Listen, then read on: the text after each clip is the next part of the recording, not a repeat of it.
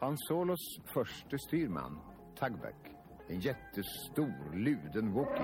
Long ago, in a galaxy far, far away, the Star Wars saga began, and Kenner continues the excitement. Star Wars figure. The Empire Strikes Back turn of the Jedi. Welcome to the Star Wars Collector's Archive podcast. It's the Cast. Newest news on the oldest toys, from bubble bath to belt buckles, from 12 packs to 2 packs. New boss, alien bounty hunter. From the, from the, from the, from the, from the Star Wars collection. Watch out, Black Vader! We bring the world of vintage Star Wars memorabilia alive with informative features and personal collecting stories. Offer expires December 31st, 1979. An R2D2 with stethoscope. The Supreme Master, the Emperor. Brought to you by the Star Wars Collector's Archive. The SWCA.com. Featuring your host, Sky Payne. Even Chewbacca, Chewbacca, Chewbacca. This week's co host, Stephen B. Danley. I've got you now, Ben Kenobi! Star Wars Early Bird Certificate Package. New from Canada. Kenner Star Wars action figures, each sold separately. Wampa Wampa, everybody. Welcome to the second 'Chive Cast. Yeah, second 'Chive Cast. I'm your host, uh, Sky Payne, and with me again this month is my co host. Stephen B. Danley. He's still Danley, maybe a little less silent this time. We uh, been very excited. Lots of good feedback from the first podcast. Uh, it was announced on theforce.net, on rebelscum.com. Thanks to Dustin Roberts for that. It was even on the official StarWars.com blog, uh, which was thanks to Pete Vilmur, who wrote the, among other things, he wrote the Star Wars poster book. Which have you read that, Steve? Uh, I have looked at it. I don't own it, but it's it's pretty crazy. Well, you should go out and buy it. That book is amazing. I mean, it's just that's one book you can always show just about anybody. It doesn't matter how much they love Star Wars, and they're like thumbing through that. But uh, we've got a lot of feedback. We'll get to that in, in the feedback uh, section. There's one thing that we got a lot of, Steve. It's too quiet. so uh, we promised to be at least five percent louder, Steve. Maybe maybe five, seven, eight. I don't know. we got we got a lot of calls. It was like I had my iPod up to ten, and then I had both earplugs in, and I had sound neutralizing earmuffs and the whole thing. And it just, anyways, as I said, it, it's a growing process. Um, we had a little bit of feedback on the actual content of the episode. Uh, famous. Uh, what do I call him? A benevolent grump of the Star Wars community, John Alvarez. Uh, he claims that C3PO underoos are only for girls. But, Steve, I mean, you see, I mean, I wear them. It's and, it's a two piece, but I mean, I mean, I, I pull it off, right? I think I don't know if I can answer that. Yeah, well, Uh, I'll leave that up to other people to all answer. right. Well, I pull it off, you know, official, official Codcast gear. Uh, he also informs us that uh, we were asking what, what Twiki was. It turns out that Muffit or Daggit is from Battlestar Galactica, which is further proof that I don't care how many sexy robots in red dresses they have, it's lame. And uh, that Twiki was from Buck Rogers. and Buck Rogers is, of course, cool. Uh, I've got my Emperor Cup from Burger King, 1983. As always, uh, Steve's got a different one. He's got I the got the uh, the Sarlacc before it had a beak. yeah the Sarlacc before it had a beak, and then this really really frustrates me. If you look at Han, it's actually That's- Wow, that doesn't make much sense, does it? yeah, it's Han from the Endor bunker, and then when you actually read the text, you see What- the what we got text. It says here Han Solo takes aim with his laser pistol, while Luke Skywalker brandishes his Jedi lightsaber above the Sarlacc pit. But the picture is so clearly from Endor. I mean, come on, man, so inaccurate. But anyways, we uh, we got it going here, so let's uh, wampa on to the news. Unless you got anything else uh, That to sounds set good, man. All right, let's hear the news. Watch out! It's Kenner's news. It's Kenner's news. It's Kenner's news. Here's the news. It's Kenner's news. New from Kenner. Here's the news. Here's the news. It's Kenner's news. New from Kenner. Here's the news. It's Kenner's news. New, new, new, new, new, new, new, new from Kenner. Kenner's news. It's Kenner's news. It's Kenner's news. So the the first piece of news is actually a follow up to last month's news. It's ripped from the headlines, Steve. I Straight from the cover of ToyFare. exactly. I am uh, pleased and ashamed to announce that I've had a subscription to ToyFare magazine for the past I don't know ten years. Actually, I just recently um, I've been recycling them all, tearing out the little ToyFare theaters. But uh, I, I, get, I get ToyFare every month. I don't buy any new toys, but I just like looking at pictures. And who do you think is on the very cover of ToyFare? None other than the new rocket firing Boba Fett. That's right, a vintage figure on the cover of ToyFare, the pulse of toy collecting. So, like I said, you know, the reason that I love this new vintage wave is that it's keeping vintage relevant. And the article, I gotta say, it's pretty good.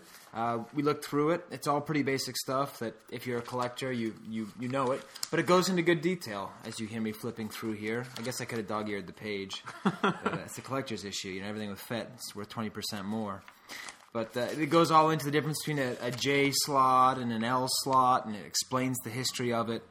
And uh, it's written by Ethan Kay. So, never heard of him, but uh, it seems to be a pretty good writer. So, if I were you, I would go out to the bookstore, you know, Borders or uh, something local, you know, like Chaucer's book here in Santa Barbara, uh, and just go out and get yourself a copy, and uh, or just sit there and you know read it, uh, read it in the corner while Put it right back. yeah, put it right back. if you have to rip open cellophane, we, we don't advise that. But it's really cool. You know, vintage is relevant. And then what we try to do is we try and find things that are really cool and interesting on the on the vintage forums. And there's two discussions that uh, seem pretty linked, and we're going to talk about them now. One discussion is about hobby politics, and this has uh, created a lot of debate, a lot of uh, contention about whether they're good or bad. And then the second thread is all about karma and about collecting karma.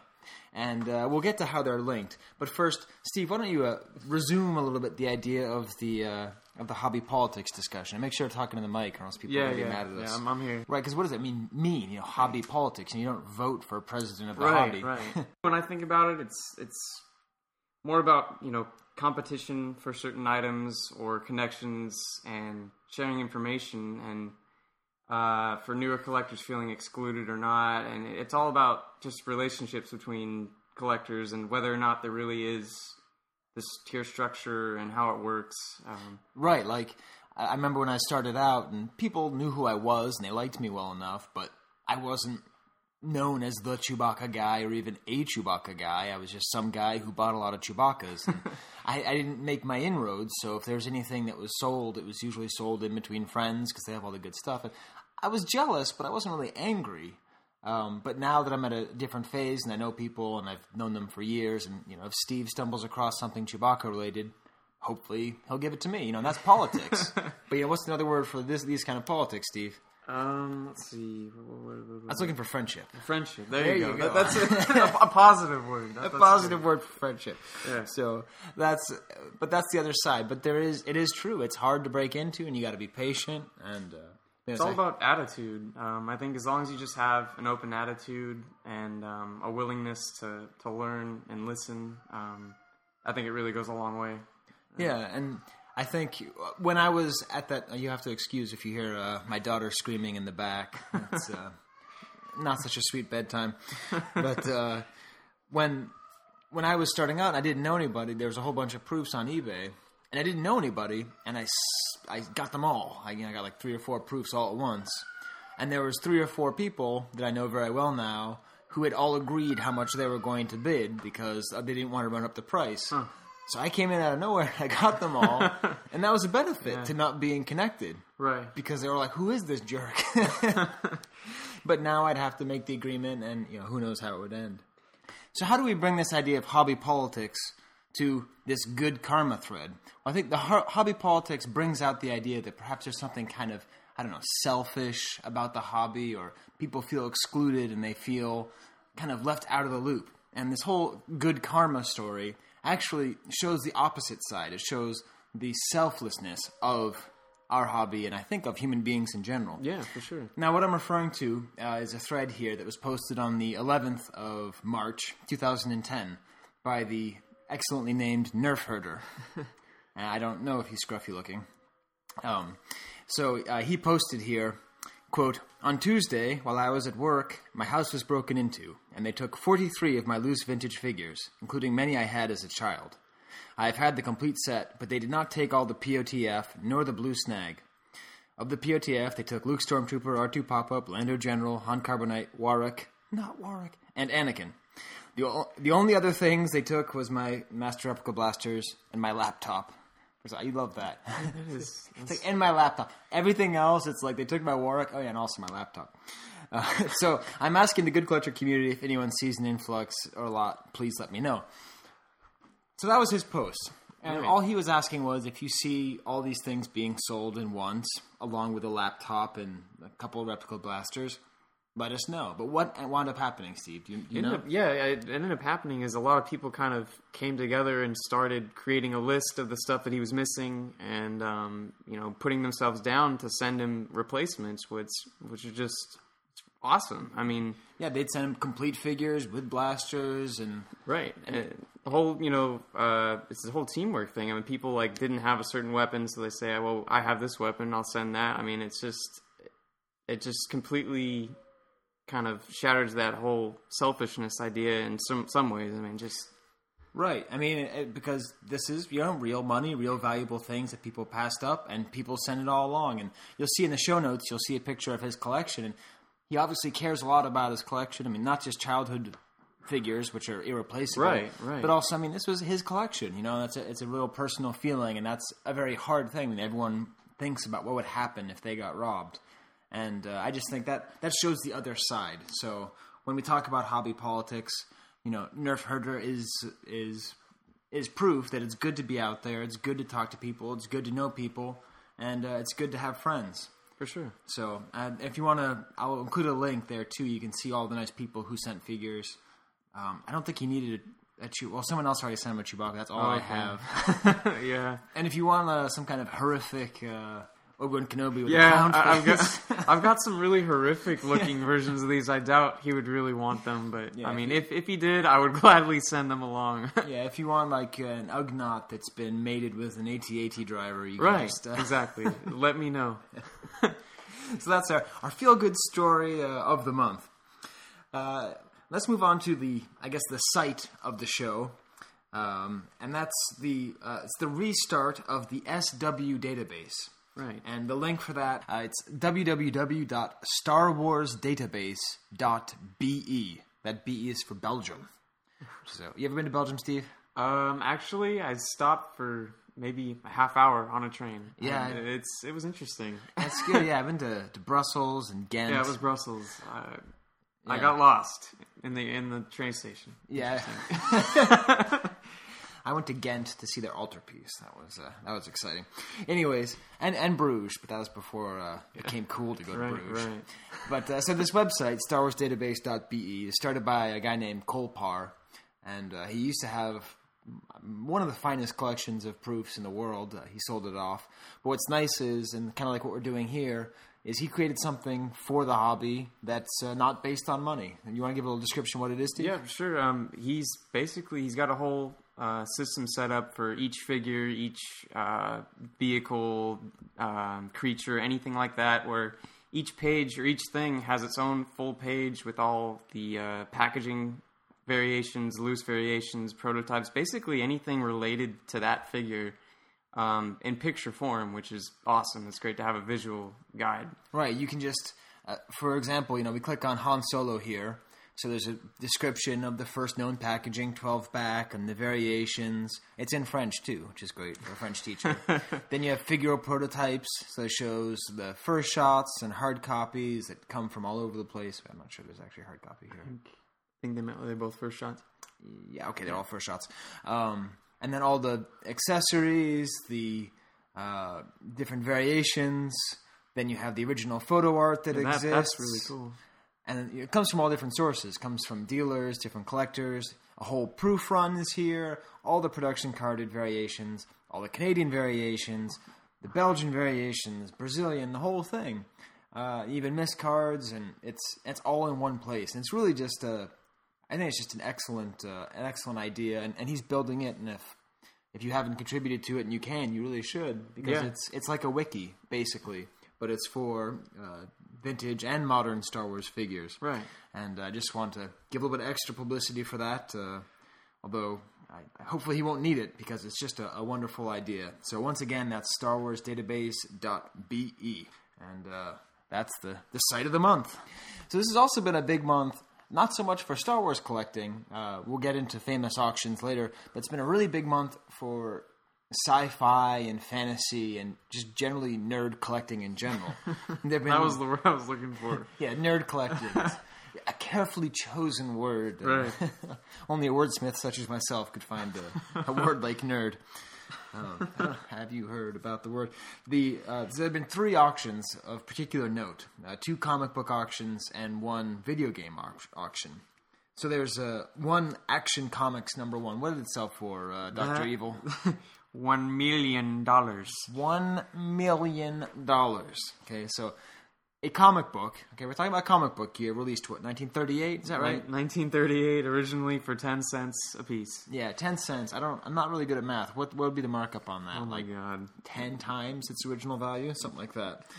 Uh, it's just and it, really a, an amazing, amazing sale. The the what was the, the highest one that it sold previously was how Uh, I think there was around 300,000, 317,000. right. So this one sold for About three times as three, much. three Over times as three much. times as much. And when you're dealing in the hundreds of thousands of dollars, that's very considerable. And then you thought, oh wow, well, that's never going to happen again. That's absolutely unheard of. What happened like less than a week later? Uh, well, then uh, that's actually there's a quote from the article about that Superman sale, um, and I, I, I thought this really was relevant. The guy says an Action Comics number one, graded eight or higher, is priced about 25% higher than a comparable Detective Comics number 27, which is exactly what sold a couple days later for one million seventy-five thousand five hundred dollars. Wow. This is like some really rich Batman fan was like, no, I think that Batman is better than Superman. exactly. I- It's just Which I would do if I was if I had that much money. I'd be annoyed. Like, man, Batman is cooler than Superman. Battlestar Galactica still stinks. Yeah, but uh, yeah. So this this created a lot of a lot in the nerd collecting fandom. This created a lot of very interesting discussion, and it made you reevaluate. You know, what do we collect and what is it worth? And then just when you thought there could be no more craziness, a video game. yep. Okay, not a million dollars. But what did the video game sell for, Steve? Forty-one thousand three hundred Forty-one thousand dollars. Forty-one thousand dollars for stadium events. stadium events, which I do love. I do love that name. It's, It is pretty cool, actually. you can just read anything you want to in it. State it could be baseball, basketball, football, track and field, Led Zeppelin concerts, exactly. Van Halen, whatever. Um, and wh- wh- when was that even released? It must have been Uh, it was 1988, I think. 1988. So it's not even. Uh, is what 20, 22, 22 years. years old, yeah. 22 years old. So yeah, it's very rare, and I guess there's only what 20 thought to exist, Right. something like that.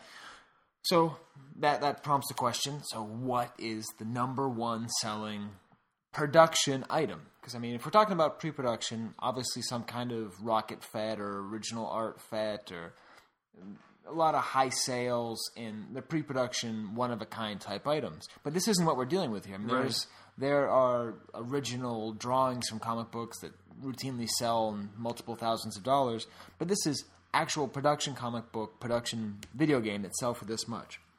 So that raised what is perhaps the most exciting thing to happen for vintage collectors in the month of of uh, late February, early March. and what was that, Steve? what That's showed up on uh, eBay out of nowhere? Out of nowhere, the Meccano, a vinyl cape Jawa 12 back, So, and yeah. it disappeared. and it just disappeared. And the the seller actually called it a plastic cape. Right. So uh, this, so the the importance of this. There's kind of a funny thing where the 20 back Jawa is everywhere. They found cases upon cases of it. So uh, Meccano being the French licensor of Star Wars toys in France. So they're very rare. It's very hard to find anything by Meccano except for cloth cape Jawas in the 20 back form. It was released on a square card. Right. But somehow, no one has ever found a sealed 12 back example with the vinyl cape. So this showed up on eBay. Some guy had a very, it seemed fishy to me. It was story. really a, a weird story and description. yeah, I can I can read you. Uh, some, I can. I can read the actual eBay auction.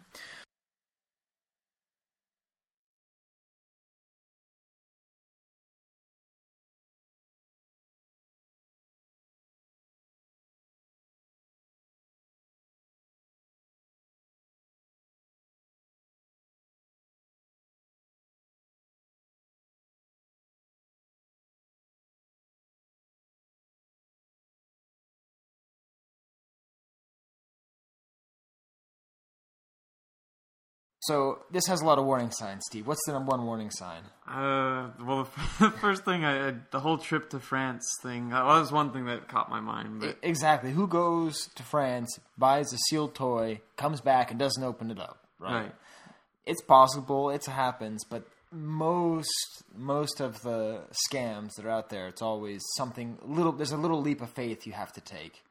Um, and the fact that he said rectangle, that, that's neither here nor there. and then he got a lot of offers. He got flooded with offers, and uh, he he comments here. Uh, he reiterates his initial things, and he says, "I've been asked to put a buy it now price, and I'm considering it. The requ- the request were for." Steve, I can't even read English that bad. The request were for 2,000, 3,500, 4,000, and now 10,000. I'm doing this so everyone knows what is going on. I don't like that, Steve. that's that's very strange. Yeah, that that really bunches my underoos to to, to say like, oh, this is what it'll because what he's really saying is, what is it going to cost to buy me out? And he's Right. trying to because when anyone puts up something on eBay, people bombard them with with buyout offers. So what happened? It just disappeared, and we're gonna have pictures forever and ever up on the archive. I've already downloaded them. It is uh, there. it will be there. It will be there. Take a look. And Stéphane Foucault, the the writer of the Meccano Trilogo book, I would say the number one expert on Meccano figures. He he looked at the pictures and he seemed to think it was real. Um, he's he's he has seen examples like this with open bubbles, and he would say that it was probably the real thing. I asked him. He said it would probably hit around ten thousand euros. But if you look at the uh, canceled bids, uh, it actually well before we get to the canceled bids, so it just disappeared. Okay, so just it's no longer on eBay, and this always happens with the cool Star Wars stuff. You think, oh, here's a complete lot of Lili Ledys for sale all at once. Okay, disappeared. and the reason why is he must have sold it off of eBay. But the last canceled bid was as high as twenty thousand. And one collector, Steve, was saying he was going to bid how much? Uh, thirty thousand. Thirty thousand. He said he was going to offer. And who knows? I mean, if this is a one of a kind, I mean, it can't be one of a kind. They obviously made fifty of them, a hundred of them, a thousand of them. But if it's the only one existing, Yeah. still. So potentially, Star Wars saw its own version of stadium events uh, happen this month, but we don't know. Uh, if you do know, call our number. One eight seven seven seven Wampa. Breaking news. Since Steve and I recorded the podcast, uh, Star Wars Houston on the Rebel Scum boards has come out and shown pictures. He says that uh, it is indeed real and that his friend Tim Sanders bought it and has it up in his house. So good for him and good for the hobby. Now, if we only knew how much it sold for. Um, see, should we move into the couple limelights, Steve? Yeah, let's do that. All right, so last month we focused a lot on limelights, uh, noteworthy limelights, limelights, limelights. Uh, again, if you uh, if you weren't here last last month, limelights are a feature of a noteworthy uh, collection that was put on the uh, Rebel Scum forums. And last time we did only proofs, and we had three stair lights. And so I've tried to group a couple uh, limelights together again. And here I'd like to put together, um, I think we're going to do two runs um, the Small World Limelight and a Canadian Limelight. Um, the first is from, and he, he sent me an email about how to pronounce it, Darth Berazing. Okay. So, hi- yeah, His name's John, right? his name's John. Okay. But I think he prefers in life to be called Darth Berazing. Goes down to the bank. It says it on his ATM card. Darth Berazing. So he posted this limelight called, uh, I love the name of it. I, I have to get it. My It's a Small World MOC Focus. So Mint on Card Focus. And uh, he was actually nice enough to send me an updated version. Uh, he was cool. he was happy that uh, that we were going to feature it on the 'Chive Cast. So he sent me an updated version, and this will be the picture that will be on the show notes. So in it, let's see what he has here. So from on the, the top row, on the top left, he has a Emp- uh, Emperor's Royal Guard from what country? It's a Ledy from Mexico, isn't it? Right. So em- Emperor's Royal Guard from Mexico. Then to the right, We got the Jawa, Right. from, from France, right, the famous The- cloth cape Jawa, not the thirty thousand dollar one. No. And then uh, can, and then on the far left middle row, he has an R two D two from That's the Brazilian. right How- Brazil. we had a debate about how you pronounce that. that Right. uh, what did we come up with? I'm What- going with Glaze Light. That works. Okay, and then the middle uh, looks like a snaggletooth from Spain, and then all the way over on the right in the middle, you have uh, Darth Vader from Italia. That's right, from Italy, Darth Fener, as he's called on the card back. Love that. Uh, I have another Lili Ledy in the bottom left with uh, Princess Leia in her combat poncho.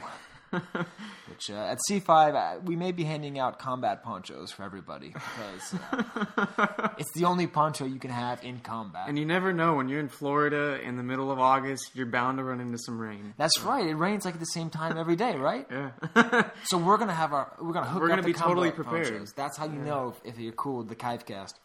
uh, and then you got two Takaras, uh, which are Japanese. Two Takara 12 backs. You got Princess Leia and then C3PO. And then the final one, the far right. What's that, Steve? Is that the the Toltoys or Top Toys? Yeah, that's top, the top, top toys. There we go. Yeah, that's so- from Argentina. Yeah, top toys from Argentina. So here we have how many countries now? One, two, three, four, five, six, seven, Eight, uh, seven. seven. seven countries. Okay, so this is just it's just great. I mean, why not? You know, why not as a focus? It's not based on a character, and it represents everything that I love about vintage. The the the, the wide because they're all different card fronts. You can tell the small differences, say between a Spanish version and an Argentinian version, and then the drastic differences with the Brazilian and the Italian, which has Guerra Stellari written in Italian. And I just, I, don't know, I really like the spirit of this. Steve. Yeah. what, the- what do you feel? I the same thing for me. I like a lot of times you'll see runs like this for a particular character, which is really you know amazing in its own. But I, I, I you don't really see it with all these different characters like this. It just it's really got an awesome variety. So. yeah, and the other thing too, this gives a lot of possibilities for upgrading and building. Because if you have a focus, a really strict focus, you can't trade things away. But Right. say he really, you know, he really he sees something that he needs, uh, maybe a German one, and he can trade one of his Takaras for a German that he needs because he's not married to that. He's married to the idea of having this small world limelight. Right. So uh, I just like it. I, I look forward to seeing it grow, and uh, I just, again, it's to me, it's just as enjoyable to look at that as it is to look at the at the proof runs because Yeah. it, it shows a certain spirit of the collecting. And then continuing, uh, one thing he doesn't have here is something right. from the, the Great White North, uh, Canada, which uh, has you know most recently had a wonderful triumph in uh, in hockey. Oh yeah. And uh, up there in the Great White North, uh, there's a collector. I'm not sure if his name is Rick. It might be. His name on the boards is Eclectic Seventy One, and he's from uh, Montreal. He's from Montreal, and uh, he, he he's a francophone, uh, but yet he writes very good English. And he put this uh, Canadian limelight. So where John uh, Darth Berzing had all over the country, all over the world, we have someone who focuses just on one country. Mm-hmm. And I mean, why don't you describe his, his the Canadian limelight? I was looking through his his albums, and he's got stuff going. I think you know straight from the beginning, um, from the just the Star Wars run all the way through. He has through Jedi, Right. And um, I think probably my favorite was one of the first pictures. He just has kind of going back to last time, but the, the original twelve um, with uh, it's the header, the the bin header on top. Right, the store display. Yeah, the store display, and um, it's just Yeah, it's it's really impressive, you know. And he he. He calls it a complete run, and as far as I can tell, it is. It's And he has he has every character on a Canadian card. That that's what he has, right? It's right, but I believe he has them from their debut. Are they on movie. debut? Oh, okay. okay. Not necessarily debut card back, Right. debut movie. Right. So that's many, many figures, and again, it's uh, it's not someone I don't see him post that often, and I, I didn't know he was No. putting together this run, but but here he was, and he's able to just kind of drop it on everybody, and again, it shows this really awesome, uh, just the spirit I think of of of completion, but also the the international flavor. All right, so we're going to have a new feature now. I'm not going to come up with a sound drop, but it's the feature. so every once in a while, in your travels and vintage collecting, you just pick up lots of crazy stuff. And uh, well, this is a very good example of that. At the California Collectors Meeting, uh, the last one in LA, uh, uh, friend Mark, he sold me the Dynamite magazine. So Dynamite magazine was a youth-oriented. I think it was for teenagers or Yeah, it's kids, teenagers, young, youth, youth. It's all Right. about getting youth. right, getting youth. So it's Dynamite magazine, and of course I have it because it has my my hero, my absolute idol, the thing that I care about more than anything in the world, Shaun Cassidy. and right next to him is Chewbacca, and uh, I don't really know who Shaun Cassidy is. I got to be honest. I don't either. I mean, you you shouldn't because you're 12 years old, but I, I should probably know who he is. I think he was a singer. He's probably on Battlestar Galactica. but uh, if you love Shaun Cassidy, feel free to, to yell at me, uh, 877 77 Wampa. But uh, I assume he's some kind of teen idol. Whatever he is, he was the, the top star of the year along with Star Wars. And I just wanted to, I opened this up and looked at it for the first time. And these things are really cool. You know, this is not figural, this is not valuable, but it's really it shows the value of just picking up old stuff and why not? Because if you look if you look on the inside, uh, he explains the sequel that uh, George Lucas wrote in 1978. He says, and I quote here One idea Lucas suggests for a sequel would be the story of the mystical Jedi Knights and how they would come to possess the Force. This movie would feature Ben Kenobi, Luke Skywalker's father, and Darth Vader as young knights. and he goes on to say that Ben almost kills Vader. He falls into a volcanic pit and gets fried, leaving his face horribly disfigured. So, kind of, is way before the prequels, and I thought that that whole idea wasn't introduced until later. I I didn't know it was introduced yeah, so I- early. Same, same for me. And then they very exciting for me. They they mention how Wookiees would be in the third movie, and there'd be a, a big war between the Wookiees and the Empire before they become Ewoks. But, uh, we'll we'll get to that later. But so that's my uh, random thing lying around uh, special for the week: Star Wars and Shaun Cassidy. The one thing I have to say, it's sad about that poor picture. I was reading about this. He's not even really there. Chewbacca, he's he's uh, he's airbrushed in. He, they have an airbrushed paw around around his shoulder, so it's just Yeah, it's not even. Yeah, I mean, Peter Mayhew wasn't even there. You know, I'd actually that'd be really good original art to have. The Yeah. Shaun Cassidy. the Shaun Cassidy Chewbacca photo art. Yeah, I'm I am I'm paying good money for that. But, uh, so, anyways, that's the you, you can check out the cover on our show notes. So uh, let's move on to the next uh, nugget from the archive. Tis a nugget from the archive. Tis a nugget. Oh my god, they're gorgeous. From the archive. Oh my god, they're gorgeous. So this uh, month's nugget from the archive, uh, again, was featured on the show notes, and it is called the Emperor's Throne Concept Mockup. However, uh, I spoke to the owner of the piece and the person who wrote the article, and he says that's actually not the best name, but we're going to get into that. Uh, the article was written by, and the piece is owned by Chris Georgoulias, and uh, his name is one of the great mysteries of Star Wars collecting. I've only ever heard it said once Actually, yeah, I, in six years. Yeah. And I mean, I know people who must be his best friend. You know, I mean, you meet him, but everyone just calls him Chris G. Chris G. But I, you know, we're gonna, you know, in honor of uh, this archive podcast and being affiliated with the archive, the honor of being affiliated with it, we are going to propagate the proper pronunciation, Georgoulias. Can you say it? Georgoulias. There, There we go. Now, if I said it wrong this time, I'm really boned. But, anyways, so I was talking with uh, Chris Georgoulias about this piece and uh, what it is. To give a, a brief description, it's the emperor, and he's sitting in his throne. Now, that may not seem like very much, but if you remember, in the vintage era, there was no throne with the emperor. It was just the emperor and a cane. That's how badass he was. All he needed was a cane. he didn't have a lightsaber back then. Anyways, uh, the description on the archive says the throne is constructed of balsa wood and styrofoam, is totally handmade and hand painted. It is glued onto a gray felt covered base that has a clear plastic stand affixed. It is crudely made and painted, but many toy mock ups are made in a similar fashion with similar materials. The figure is glued to the seat, and the throne does not turn on its base. So it's not uh, bolted to the floor uh, like like it is. But then, what what purpose did this thing serve, Steve?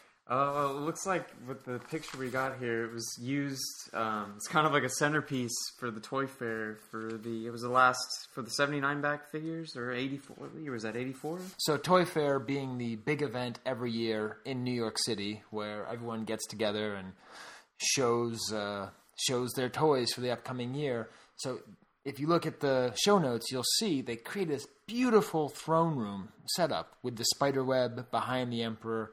All the figures are set up. If you actually see one of the figures is the emperor. Right. You look right, He- there on He's the in that little uh, that little platform with the other figures. Yeah, he's came in- out at the same time. Yeah, he's in the, the center left platform. So this emperor serves as the centerpiece to this entire design, and it's just great. It's a wonderful, I you know, view into what could have been. Um, Chris mentions that uh, that he doesn't even necessarily think that it would have actually been uh, a part very- of the toy line, right? Right, a very good part of a toy line. Um, as he says, I don't know uh, what uh, t- what uh, play value a toy like this would have, but then he notes that in 1997 they cr- they made an Emperor on his throne for the POTF2 Jedi Final Duel uh, three pack, which I even have. I mean, because I love that scene so much, it always bugged me that it didn't exist.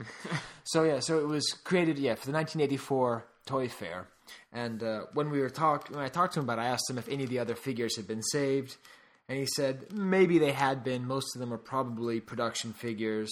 Uh, some of them might have been hard copies that were used for photo samples.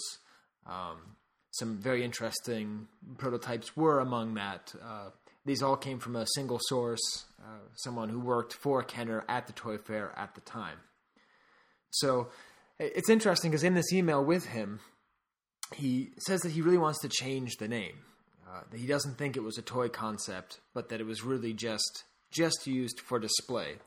And I think that's very interesting because Yeah. if this was towards the end of the line, maybe I don't know, maybe they felt that it needed a little extra push or Yeah, it's it's like it's more like ornamental than than anything. It's really cool. I mean, Yeah, it's ornamental. That, that's a really good way to call it. And one of the pictures uh, that you'll see, I don't know, probably won't put it in the show notes, but you can look at it uh, if you follow the links to it.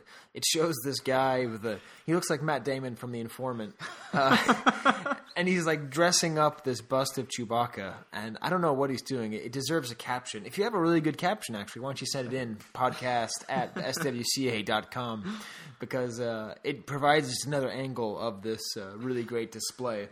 so that's the nugget from the archive. I'd never seen it before. I didn't know it existed. I didn't either. Uh, I have, as is, as you can tell from my uh, Emperor cup, I have a soft spot for the for the Emperor. But uh, that was just a beautiful piece, and thanks to Chris Georgoulias for uh, sharing it with us. And just one more thing about his name: the the folks on the on the Force cast had to say his name once, and that's where I swore to myself I would learn how to pronounce it. because I Ah. don't even I don't even know how they. It was like Jair Gugailoyos. It was just it was comically bad. Oh So- boy.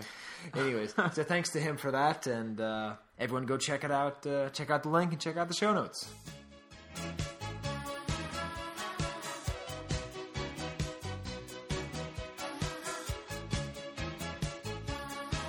Yeah, playing a little bit of ABBA, Steve. You know where we're playing ABBA?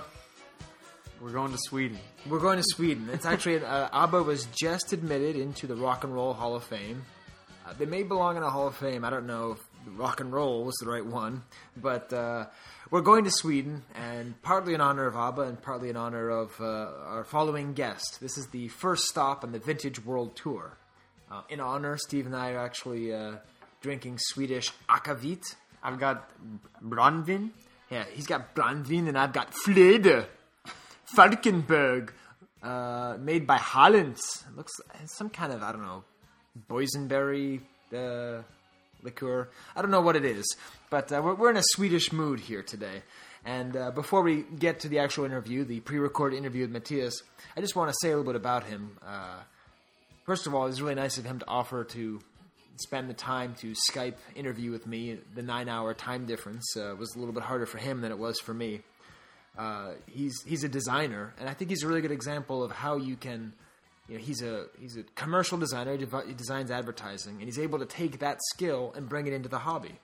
So he designed Gus and Duncan's price guide. Um, he designed uh, the uh, medallions for the Celebration uh, Europe uh, medals, which was based on uh, Jeff's artwork. He designed the Celebration Japan medals, the French uh, Re- Réunion de Boba Fett medallion. And uh, on top of that, you know, he's just been a panel presenter, and he's uh, at Celebration Four and Celebration Europe. He, I make reference to it in the interview a few times. He appears on the cover of a magazine, which I will put in the show notes, called Samlarguiden, and it's a Swedish collecting magazine, and he represents uh, Star Wars collecting for the entire, uh, the entire, entire country. And what's what's really neat, actually, if you look at the cover of the Dynamite magazine with uh, uh, Chewbacca and Shaun Cassidy, and then the Stormtrooper with Mattias, there's a, there's a kind of visual echo, which I find pleasing, anyways. so, uh, anyways, without further clatu, uh, let's listen to the interview uh, with Mattias Rendhal on the Vintage World Tour. Oh, I'm afraid. Je me temo. J'ai bien peur de deflector shield. El escudo deflector. L'écran de protection will be quite opérationnel when your amigos arrive.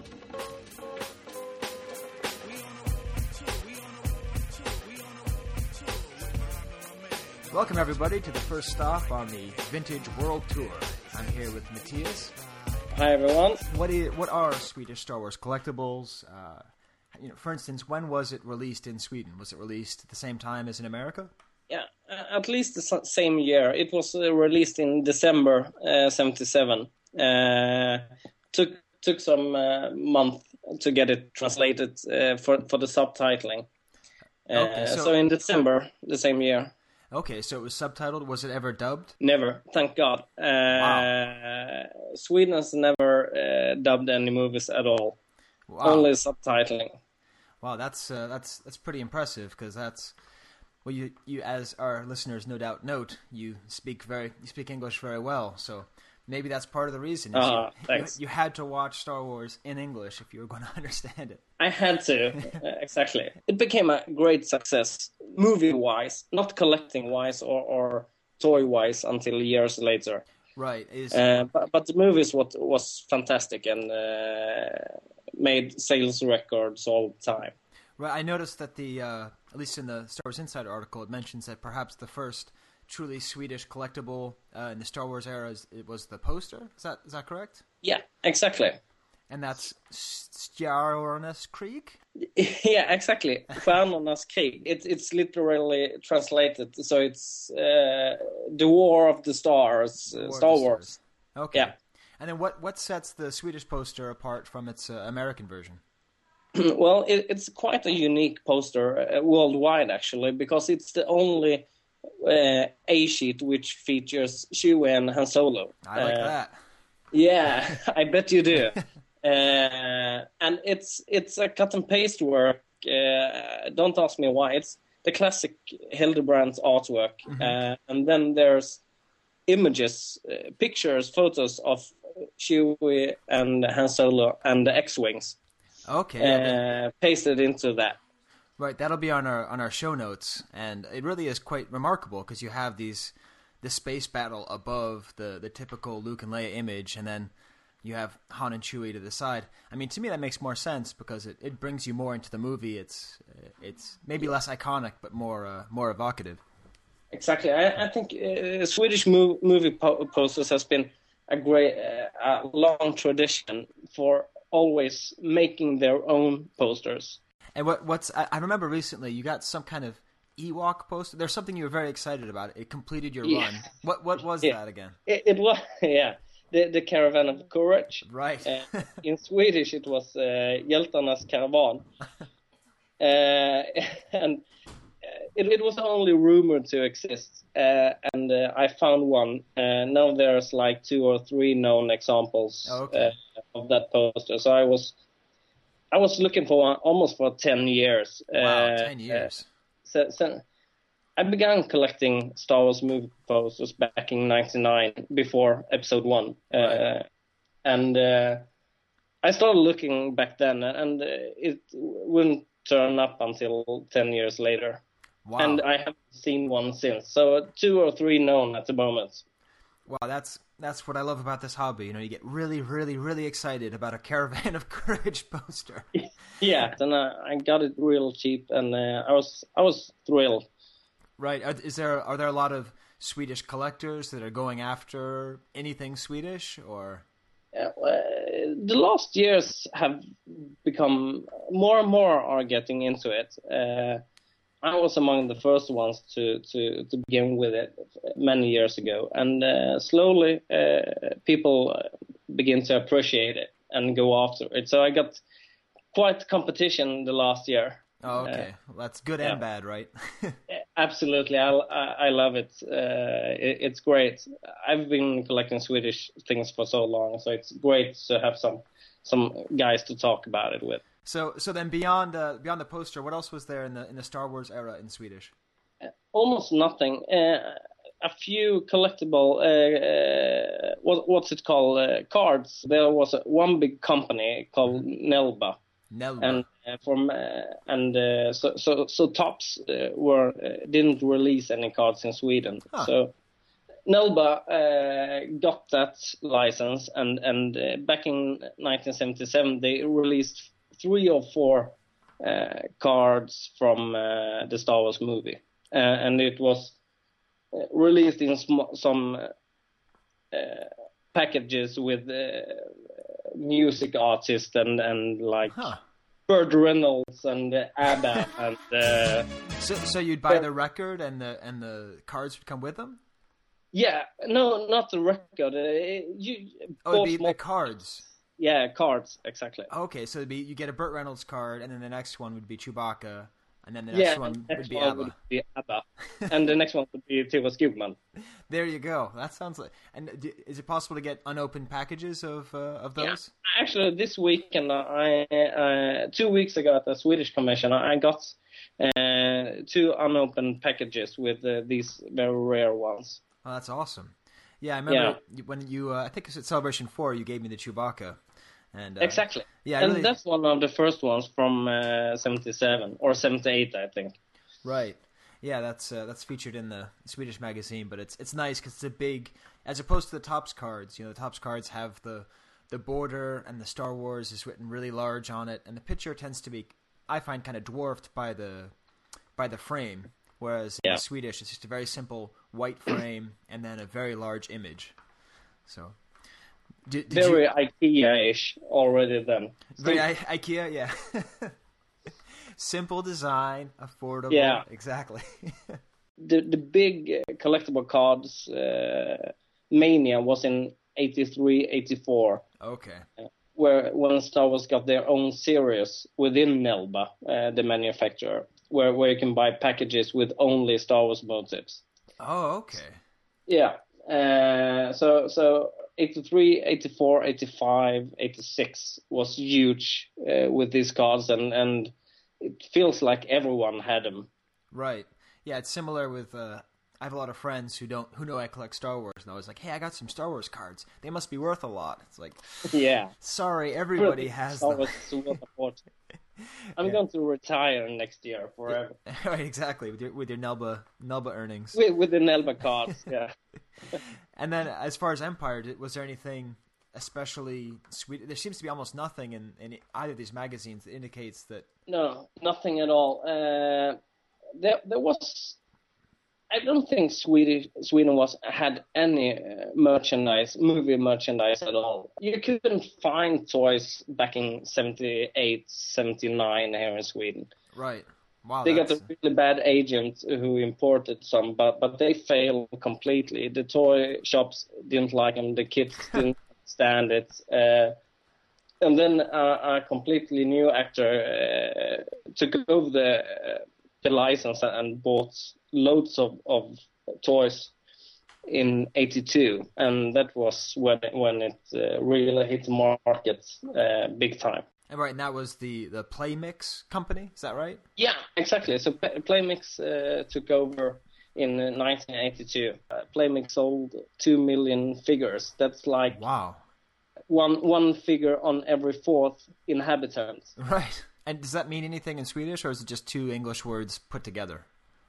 Play, yeah, no, two English words put together. Okay. They thought it was, oh, sounds cool, English, international. Right. I don't know. Because it sounds it sounds like it could be Swedish play mix, you know. But uh, Yeah. so The- they the mix, uh, the mix word is the same in Swedish as in English, so I don't know. okay. Uh, Playmix was was created by, by the, the quite big company called Brio. Do you know they made wooden Of course. stuff? Yeah, uh, it's a subs, subsidiary for for Brio. Okay.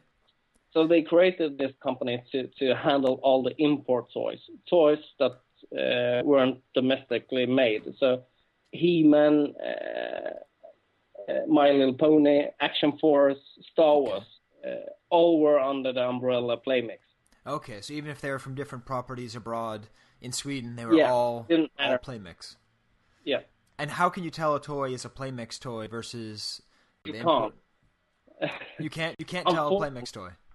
No, uh, not for Star Wars. Uh, you can tell by, by one thing. Playmix is like they were really cheapskates, and they bought cheap stock from all over Europe, uh, from Palitoy, from Meccano, from uh, Spain PHB, from Kenner, of course, and uh, and and then sold that to, to the toy stores all over the country. And only so so they didn't make any packaging of their own, uh, which is sad uh, today, I think. But they did their own instructions. Uh, Oh, really bad uh, translations. Uh, Oh wow, I'd like to see those. yeah, it, it's awesome. Uh, you you can check them out at my uh, web shops page. okay. And uh, they they made small small stickers with uh, which said that that the toy the the ship vehicles didn't contain uh, any figures at all. Right. Action figures sold separately. Exactly. That's one of our favorite things at the 'Chive Cast is action figures sold separately. Yeah. Yeah, and in Sweden it was uh, doesn't contain uh, any figures, monsters, uh, animal uh, kind of thing. Very. Uh, were, it was very clear that nothing was included b- besides the vehicle. Right. Oh, so so that's must be very frustrating for you as a Swedish collector when you can't even tell what is Swedish half the time. Yeah, so so it's uh, so for me it's it's the cardback collecting is quite fun, Right. uh, and I go after uh, old price stickers. And, and do you have a how? What are you looking for as far as play mix? You must have a near complete run of. I've got quite much. There, there's always new things coming up. Since, since they imported from all over the world, uh, almost everything can turn up. You never know. Right. Uh, there, you can't make a list uh, with, so I can't get a complete collection. Right. Well, that's good. I think that for some collectors, that's Yeah, it's fantastic. Very fun. the most famous thing whenever I hear Swedish Star Wars collectors, I always think of the of the soda, the Jedi Lask. Did you want to talk about, or is it? Le, how do you pronounce the umlaut? Lask, Lisk, Le- Lisk. Lisk. Okay, Jedi, Lisk. Jedi Exactly. Lisk. Okay. yeah. So, Uh, so what? Okay, so there's there's three there's three Jedi Lisks, right? There's three Exactly. labels. What are the three labels? and they are uh, oh, uh, Luke and Leia, Okay. uh, Paploo and Yoda. So Luke, Leia, okay, major character. Yoda, Yeah. major character, and then Paploo. Yeah. Okay, An so awesome character. yeah, how, how does? Because you know, I've been trying to figure out the questions to ask you, and I'm what I'm really interested in with this this vintage world tour is how do the Star Wars collectibles reflect the country that they come from? Um, so I think you know we've learned a lot about Sweden from the fact, for example, that they wouldn't uh, dub anything; that they'd only use subtitles. But Yeah. it seems to me there's a there's an obsession with with Ewoks in Sweden, right? You have the Jedi Yeah. the Jedi Lusk, you have the, the Caravan of Courage Holy Grail poster, and then there's you, who's perhaps the the well, I'd say most definitely the highest profile Swedish collector with an amazing Ewok collection. So why do why do the Swedes love Ewoks? Uh, I honestly don't know. But once again, I think uh, I don't love Ewoks. I just have to say that people think I collect all kind of Ewok stuff, uh, I receive Ewok stuff from from various people. I really appreciate. It. Thanks to all, but I don't collect everything. Right. Uh, do, you, do you collect Paploo? uh, no, Uh, some pre-production items. Okay. Absolutely, but uh, that's it. Okay, But because the reason I, I'm I'm quite sure is the Swedish television. Uh, the movies aired for the first time in 82, 83. It became a hit uh, by the time of Return of the Jedi, uh, and the, the children who who uh, was part of this Star Wars madness madness was in in the Return of the Jedi era. Right. So I think that's why uh, most of the, the active collectors in Sweden are 30 years old. Right. Uh, was born in 77, uh, and but by the time of uh, return, they are well eight years old, nine, six years old. Right. Right. See, I, I was envisioning like maybe some kind of famous uh, children's story that exists in Sweden for thousands of years about teddy bears that come to life, or I, I was I was hoping for something really uh, mystical No. and, and historical. That that makes sense though. And I, I think you imagine everyone lo- loves Ewoks because I collect Ewoks, and you know me quite well. That's So- true. But also, yeah, there's uh, I, I feel quite lonely at the Swedish forums, uh, to be honest, and uh, far from everyone loves them, not me included. a, a good question I have too. What did Jedi Lysk taste like? Uh, horrible, probably. But you Uh, you've never tasted it. No, I well, I tasted similar ones, and uh, I don't remember tasting Jedi Lesk. Uh, I probably did, uh, but I don't remember. It was loads of sugar and and uh, very bright colors, uh, and it was only to sell some sodas. I spoke to the CEO for the company some some years ago, and it Really? it was his children that demanded a Star Wars soda. Uh, and uh, spoiled little kids, they got the soda. Right. And I bet they loved Paploo. That that could be the answer. Probably, yeah. Oh, that's great. That's a good story. I mean, to to think, you know, okay, kids, I'll make you a soda, and then here we are today Yeah. trying to It, it will cost me one million bucks, but of course you're going to have some soda. It doesn't matter if they sell or not. Right. And are the, are those? I mean, what's what's really rare among the Swedish stuff? Is are, is Nelba particularly rare? Jedi Lysk is that rare? I mean, Uh, the, the collector cards in, in their original packaging is quite rare. Okay. Uh, I, I miss one uh, brown package, uh, and um, and the Jedi Lesk uh, bottles uh, with, with the labels attached to, to the bottles in nice condition. They are really hard to find. Okay. So you uh, sent me as an MP3 right before we recorded this a amazing an amazing uh, read along storybook. Uh, you sent me the MP4 of the Swedish version, and uh, I- I'm going to play it. Uh, I'll insert the drop a little bit later. Is it Hjälp mig Obi-Wan Kenobi. Bara du kan rädda mig. Verk mig Obi-Wan Kenobi, ora du kan rädda mig. Hjälp mig Obi-Wan Kenobi. Bara du kan rädda mig. How how how was that? Pretty good. It was perfect. Perfect. Excellent. That was perfect. It sounds exactly like a Swede. Verk mig Obi-Wan Kenobi, ora du kan rädda mig. Exactly. Yeah, I mean, you might think that was Mattias talking if the sound quality weren't different. So, uh, so I, what I like to, what I want to do is I want to figure out how to say "May the Force be with you" in every language. So let's just let's just hear it from you uh, in Swedish. Yeah. Uh, here we go. Må kraften vara med dig. Oh, Melkraften vara heme. Excellent. You sound like the, the, the Swedish chef from Muppet Show. but- yes, I know it's it's really hard as an American not to have that prejudice of uh, of, Yeah, of seeing that. Understand. And just uh, out of personal curiosity, does that use the subjunctive? Is there a subjunctive in Swedish? Yeah, uh, absolutely. And and does that use the subjunctive? Yeah. Yeah, good. That's uh, I'm a language teacher, so I always Yeah. figure out what something is, and then the only way to explain the subjunctive is "May the force be with you," and they go, "Oh, now I get it." There's one thing that Oh, great. that I have forgot to mention when you ask about the rare stuff. The the absolutely coolest and the rare stuff is besides some some some lame Ewok posters is Uh, actually, some uh, display uh, signs, uh, Oh, so- okay. which Playmix made. Uh, those are probably the absolutely uh, most rare ones. So, so d- describe this to me. So, Playmix made them. uh, Assumedly, they Yeah. made them for the stores. 83, 84, yeah. Okay, so they're displays from 1984, and what do they look like? They exist in uh, four exist like action figures, large action figures, like uh, 50, 50 centimeters high. Uh, what's that like? Uh, 20 inches. I'm not good at math. Yeah, uh, not a- 50 approx- yeah. centimeters. I think is 47 gallons. I'll have to check that check that out. Yeah, But, uh, check it out later and edit uh, this interview. right. Just a couple of characters, uh, large size, uh, Darth Vader, uh, Chewie, uh, Luke, uh, Stormtrooper.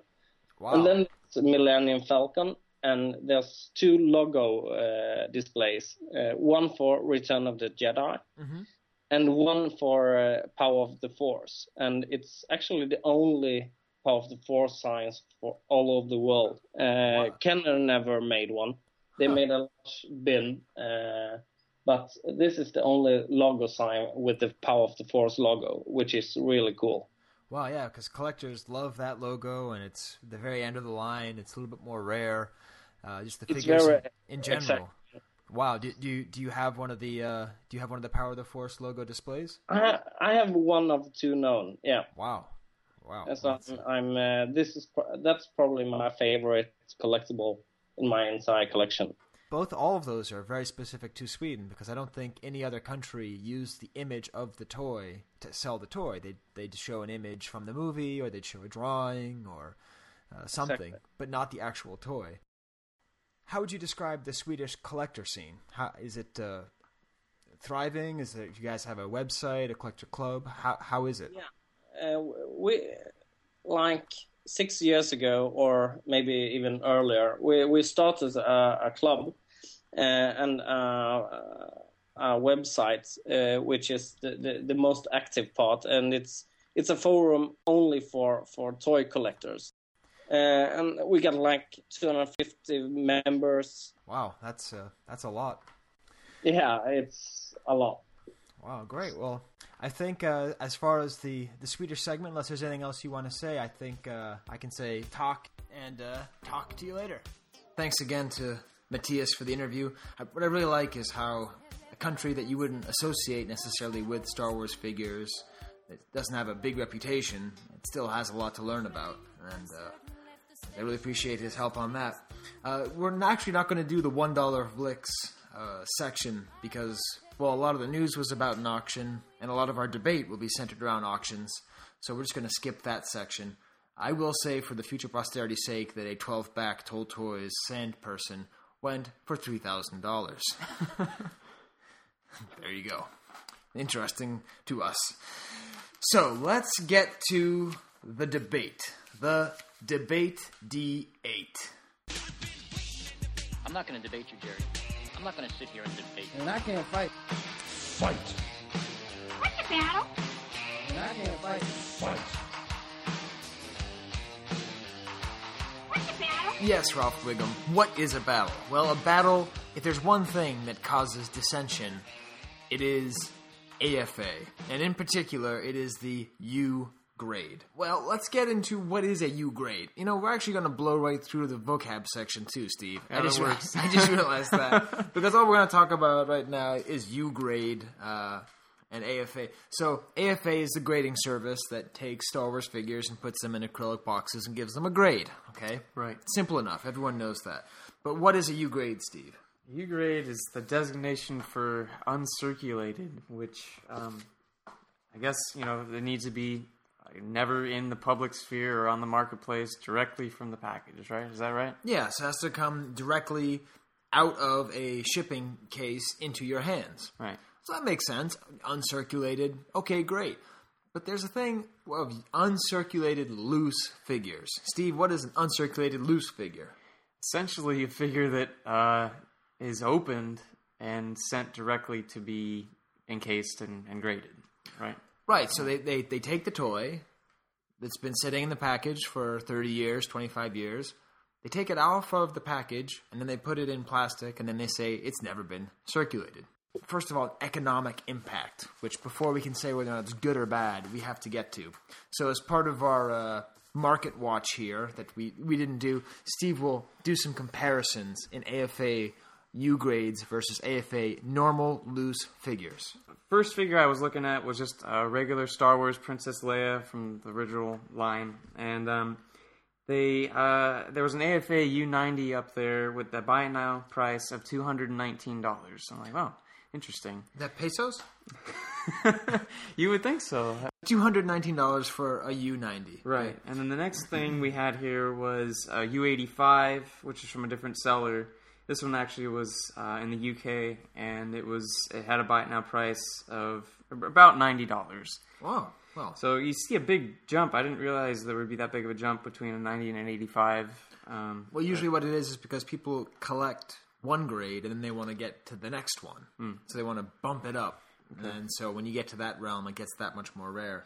Right. And, so then let's just go by logic here. So then if a U90 is 290 and then a U85 is 90, then just a regular loose example, I imagine, would be what 50? Well, I I wouldn't really think so. I, don't, think you can't really get around that. Um, uh, I mean, I, I found one here. It was just you know pretty nice figure, um, and it had a buy it now of twenty three fifty. So So that's a that's a pretty healthy markup. yeah, But uh, let's see. I mean, I, I see you, you brought a list here. Yeah. Steve did a lot of prep I- for I this. did, yeah. He's uh, silent but dedicated. Uh, so we got the what, Boba Fett uh, U90, 187 bucks. and that one the reserve wasn't met, but people had bid up to that, so uh, Right, and a loose example. seventeen fifty. Right, and that's even on the high side. Yeah, yeah. Um, Amanaman. Doo, doo, doo, doo, doo. Sold for what? We got an AFA U85 that sold for 185, and a loose example. It was actually, it was in a baggie. The guy said that the tape had probably been open, but it looked fine. It looked in good condition. That sold for sixty dollars. Right. So there's there's an economic impact here that you just cannot disagree. And this uh, we're going to bring in our first uh, voice from the Wampa line. Very exciting. This comes from Tim Hopkins, who we appreciate calling in. He's actually the only person who ever sent a picture to me from the. Uh, I did a tour of uh, Cincinnati where I went to all the Kenner sites, and I said, "Take a picture under the Kenner sign and send it to me." Well, he's the only guy who ever did it. So, Tim, I didn't forget that. I appreciate it. Thanks for being the second person to ever call into the, the Wampa line. So let's hear what, what he has to think about uh, the effect of money and uh, U grading. Hey guys, this is Tim Hopkins from the Kentucky Star Wars Collectors Club. I'd like to chime in on the debate D8 on the AFA graded collectibles. I, you know, my opinion on it is there's two different types of collectors. One would be uh, collecting to collect, which is what I think most of us fall into, and the other one, you know, AFA sort of speaks to me as collects to resell. So with you know buying with the intention to resell. So what do you what do you think? Do you agree with that, Steve? Um, I think you. It's difficult not to agree with that because on the AFA website itself, they state right there that uh, one of the benefits of getting figures U graded or just graded in general is that it increases the resale value. So, Right. That that is part of it. I, to to to play the uh, the weird devil guy in the cantina's advocate. Um, what's that guy's name? Do you know?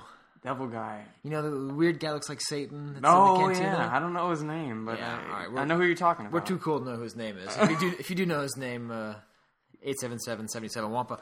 Um, so to play his advocate, uh, I can see the appeal. Why people might think it just looks cool, you know, and th- there is some kind of strange obsessive pleasure I can understand people getting out of having a toy that's never been played with that's still loose, you know. It just I don't know. I, to me, it's just it's strange. I, everyone has their own personal taste, so I, I, can see where you're coming from. But for me, I, I wouldn't I wouldn't find it that interesting. right. I mean, that, that- that's the thing is that it, a lot of the argument with AFA is that people collect the label. Right. And so what happens is they're not just collecting the label; they're collecting the uncirculated. Yeah. And a lot of people say, "Well, it's not really uncirculated. It's not like it's never been touched by human hands." I mean, some poor, you know, eight-year-old in Macau had to put it onto the card back at some point. So, uh, you know, not to get too political here, but uh, but then there's the other aspect of U grading, and for that we're going to uh, to go to one of the comments on our blog post. The responder, Think Vintage Preservation, very evocative name. He goes a little bit further. He says, "Steve, do you want to read this one, or can uh, you read that one?" I'm not sure if I can. Hold Oh, on. Where are we at? Or he- start at the beginning here? Yeah, he needs his night glasses. Yep, yep. Uh, I think the main issue is the responsibility that every collector has to the hobby. Just as being uh, just as being a human being on this planet involves a certain amount of respect for other people, the planet itself, and the potential future of both. Sing it.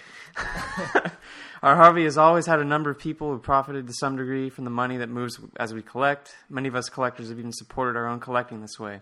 So it's very difficult to point a finger at someone who sets up a, collect, a collecting service that profits from the hobby. I believe that uh, I believe that can be excused.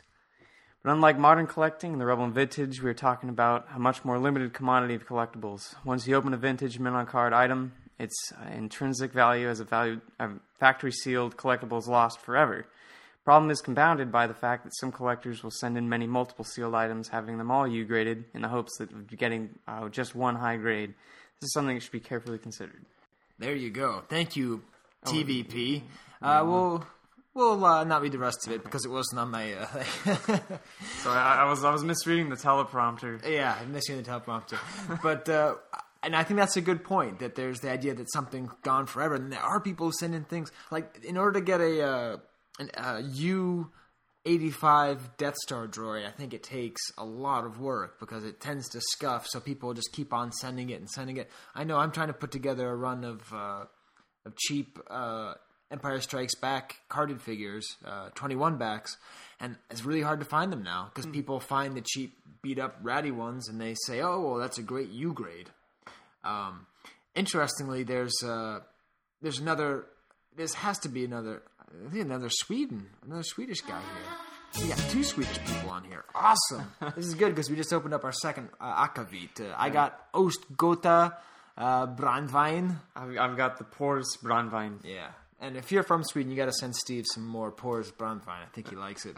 So Youthberg says that uh, opening a, say, quote, a carded DT figure might not be the best idea, whereas opening a 79 back 2-1B would be no biggie.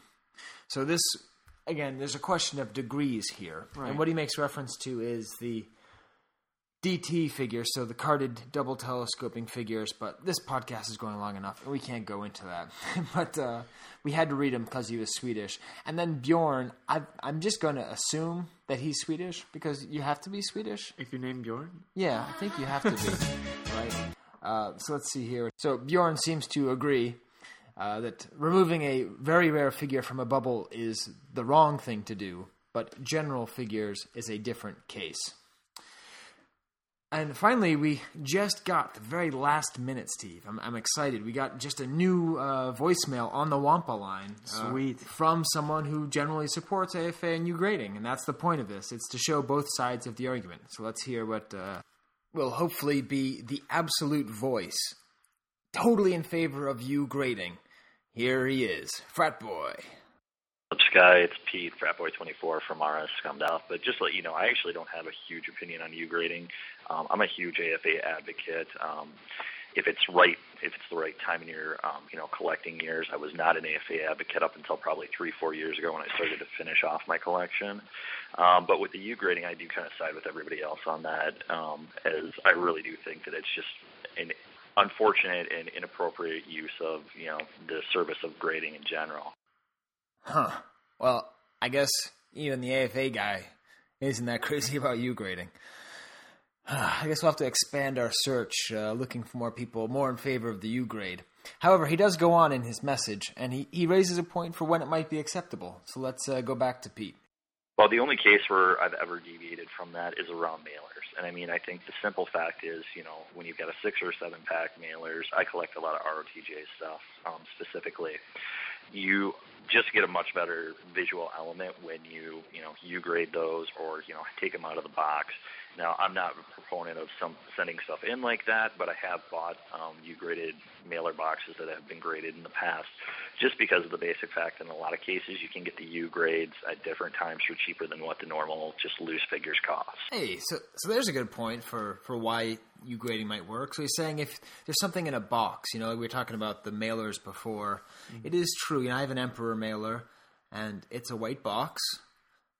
And I show it to people, and they say, "Why do you have a white box?" And I say, "Well, that's the Emperor." And they go, "No, that's a white box." I'm like, "Yeah, but it's sealed." I'm like, "No, it's a white box." So in a way, it does display nice with the acrylic around it, and it is sealed. So I I guess that's a, an argument in favor of it.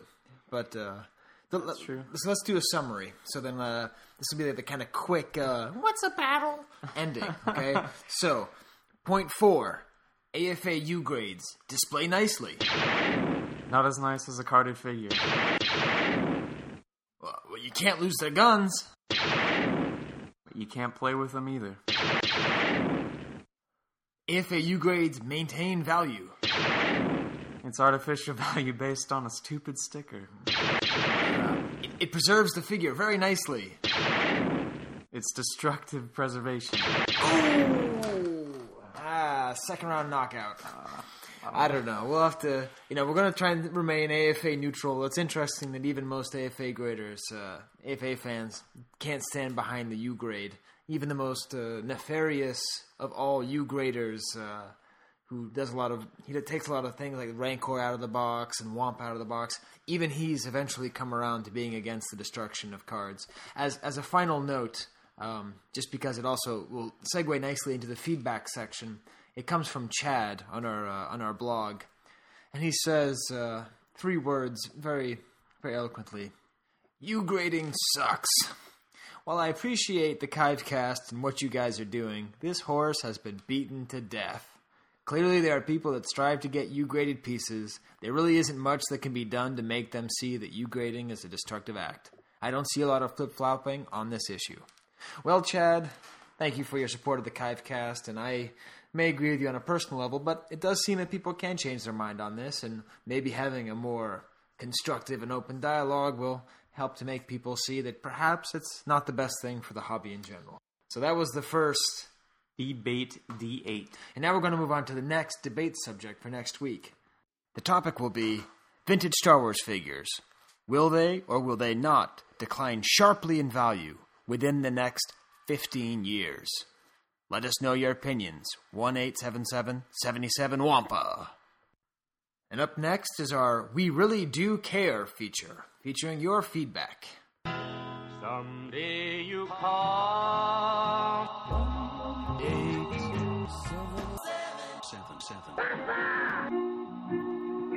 The 'Chive Cast, we really do care. Give us a call at 1 877 77 Wampa or email us at podcast at the swca.com. That number again is Eight, seven, seven. So, as I mentioned earlier, uh, Steve, I've been really pleased with the amount of feedback that we got. Uh, as far as emails directed to podcast at the swca.com, we had a lot of good feedback on the uh, official Star Wars blog, on our blog, and even a couple people called the Wampa line. In fact, let's listen to the first call ever received on the Wampa line. It comes to us from uh, who, Steve? Uh, we got Brent from Virginia. Hey guys, this is uh, Brent from Virginia, and I just wanted to say I really enjoyed uh, your first inaugural podcast. Um, it sounded wonderful, um, really consistent. I thought, man, and it sounded great. And the uh, your first show was awesome, and I look forward to the uh, upcoming podcast that you're going to do. Um, and thank you for uh, for all your you know hard work in this and uh, going into the future. And um, I'll be listening. Take care. Talk to you soon. Bye. Thanks, Brent. We uh, really do appreciate that kind of positive feedback. And uh, let's move on to the email section, Well, the first one comes to us from John in Japan, or Swiggy John, as he's known. Suggests that we should focus more on scams. What do you think of that, Steve? Scams, huh? Uh, that's definitely a it's a hot issue. I guess. It's a hot issue. The thing is, I don't want to like call people out and have it be logged forever. So maybe we Right. can talk about scams in general. You know, That would work, recarding yeah. at some point. Not a not a bad idea. Um, Achim from Germany, uh, continuing on with uh, countries quite far away, says, "Greetings from Germany. Congratulations on the first issue of your podcast. It's quite interesting to learn more about our mutual hobby." I've been collecting Star Wars toys ever since I was a kid back in the 70s, and I still learn new things. There's much stuff that never made it into the European market, and so many obscure niche, like proof cards, for example. See, he really did Yeah, listen, he Steve. did. Which I didn't know anything about until a few years ago. So I just really like that. You know, he wrote in and, and he found it, and hopefully it's going to help bring him and teach him new things. Uh, someone else named Andrew wrote in an email saying, I'll kind of paraphrase here a little bit because it's a, it's a long email, but it's nice. He says, I can't tell you how happy I am you dedicated a, uh, you decided to create a podcast about vintage Star Wars toys. When I was a kid, my parents had a small antique business and went around to numerous flea markets and antique shows. So he goes on to tell how he managed to find lots of uh, crazy. He, uh, said he immediately bought a Death Star droid, and that's kind of what sent him down the, the road to where he is now. What's interesting, he, he talks about you know when I graduated college, the prequels were coming out, and I started collecting the new toys. He says he completely forgotten about his vintage collection until he got Sansweet's Star Wars 1000 collectibles only three weeks ago, which I have a funny story about that book, which we'll get into later. and he's saying, I was suddenly thrown back, and I love the way he says this, into the world of low articulated, one accessory, lightsaber up the arm toys. That's great. That's great, Andrew. I think you uh, definitely earned a place here on the on the 'Chive Cast. Uh, you definitely have a way with words. Since then, I've started scouring the internet for information about vintage collectibles. Your podcast seems to be well on its way to becoming a great source of information. So that's uh, very flattering, and That's encouraging. Yeah. yeah, what I want this to be is uh, not really a place for information, but a a small little tiny uh, thumbnail on the archive uh, that helps to serve the archive's general purpose of spreading more information. And uh, he he goes on and he asks a question, and uh, I haven't actually told you about this. No, Steve. you It's haven't. Yet This another is- surprise. And he sent in a picture and he said, Well, what is this? And we here at the 'Chive Cast love these kinds of questions. I didn't even know what it was either. We'll see if Steve knows what it is. Uh, it's going to be a pop quiz, hot shot. Uh, let's see. Let's see if Steve can tell what this is. What, what, what, what do you see here? This will be in the show notes. What's right in the middle there? we got a Luke Bespin wearing blue. Yes, he's completely in blue. He appears to be wearing lipstick. Whoa. Wow. Yeah, and then right next to him is a very shaggy. Uh, Is that a bl- bloody Chewbacca? yeah, he looks like he's got blood coming from his mouth and his bandolier strap and a little tiny Yoda next to him, and it's a seems to be a pretty interesting line art from Empire Strikes Back. It's got an Empire Strikes Back logo. I didn't know what it was. Do you have any guess what it is, Steve? Is it something that a kid would color in themselves? Or no? No, no. wrong, Steve. Wrong, no, wrong, no. The wrong. answer is uh, it's actually let's see. It is a centerpiece. centerpiece. Yeah, it's a table centerpiece. Oh, whoa. So if you can actually look, it looks like the uh, Oh, there we go. the um, the kind of platewares and plates and cups that came uh, at that era. How big Uh, is that thing? I can't tell how big it is. I, I don't have any pictures. I mean, I don't know how big it is, but it's a centerpiece.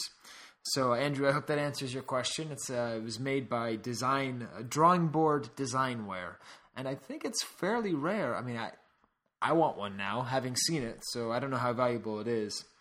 And uh, anyway, so thank you for uh, emailing in and listening to the 'Chive Cast, and keep on listening. Look around on the archive, uh, find your own nuggets, and uh, and hope to hear from you soon. On the actual blog itself, we uh, had several uh, several comments. Let's see.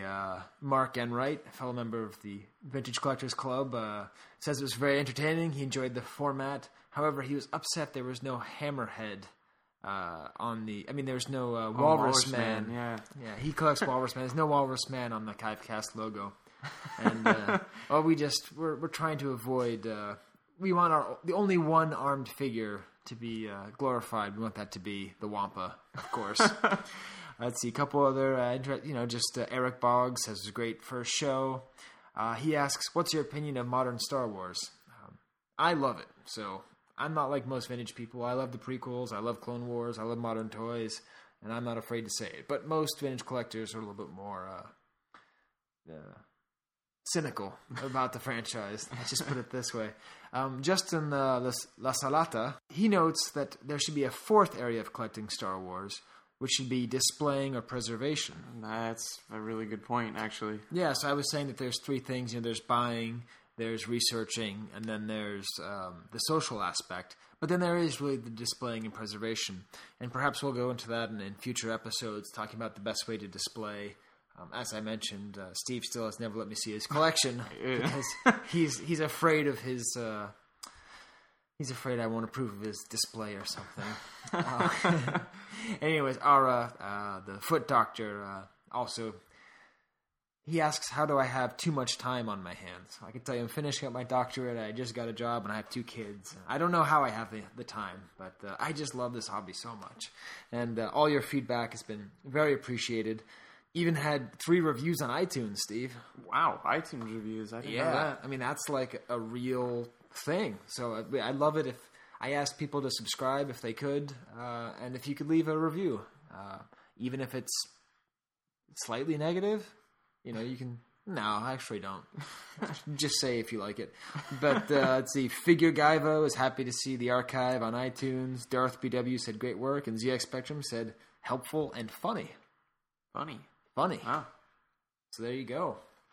It's uh, funny.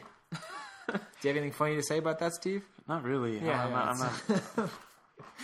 Nothing funny about the Underoos. So yeah, uh, I I think that's gonna wrap it up. You know, keep on sending in the information. Uh, let us know what you think about the debate. And uh, one more kind of added note: if you're in California, or if you're going to be in California on April 10th, uh, that's going to be the date of the next uh, uh, California Vintage Star Wars Collectors Club. That's a little club we put together, and it's we just get together and buy and sell toys, and just kind of get together and again, that third part of the hobby, the social part. If you're around, uh, you can email me at podcast at swca.com or uh, just uh, call in and ask about it. Yeah, we So- definitely want to see you there if, if you want to be there. Yeah, if you're if you're anywhere near California on April 10th. So excellent, Steve. I think this is uh, you know we're ironing out all the uh, all the trickiness, and uh, this will be a 20% louder podcast. I hope so. Yeah, I hope so. Hopefully you're not maxing out your uh, your iPods. So uh, until next month, uh, this is Sky Payne uh, saying for uh, Silent but Danley, Adios. and Wampa Wampa. This podcast is not endorsed by Lucasfilm Limited, Hasbro Toys, or 20th Century Fox, and is intended for entertainment and information purposes only. The official Star Wars site can be found at www.starwars.com. The official Hasbro site can be found at www.hasbro.com. Star Wars, all names and sounds of Star Wars characters and any other Star Wars related items are registered trademarks and or copyrights of Lucasfilm Limited or the respective copyright and trademark holders. All original content of this podcast is the intellectual property of the Star Wars Collectors Archive, unless otherwise indicated.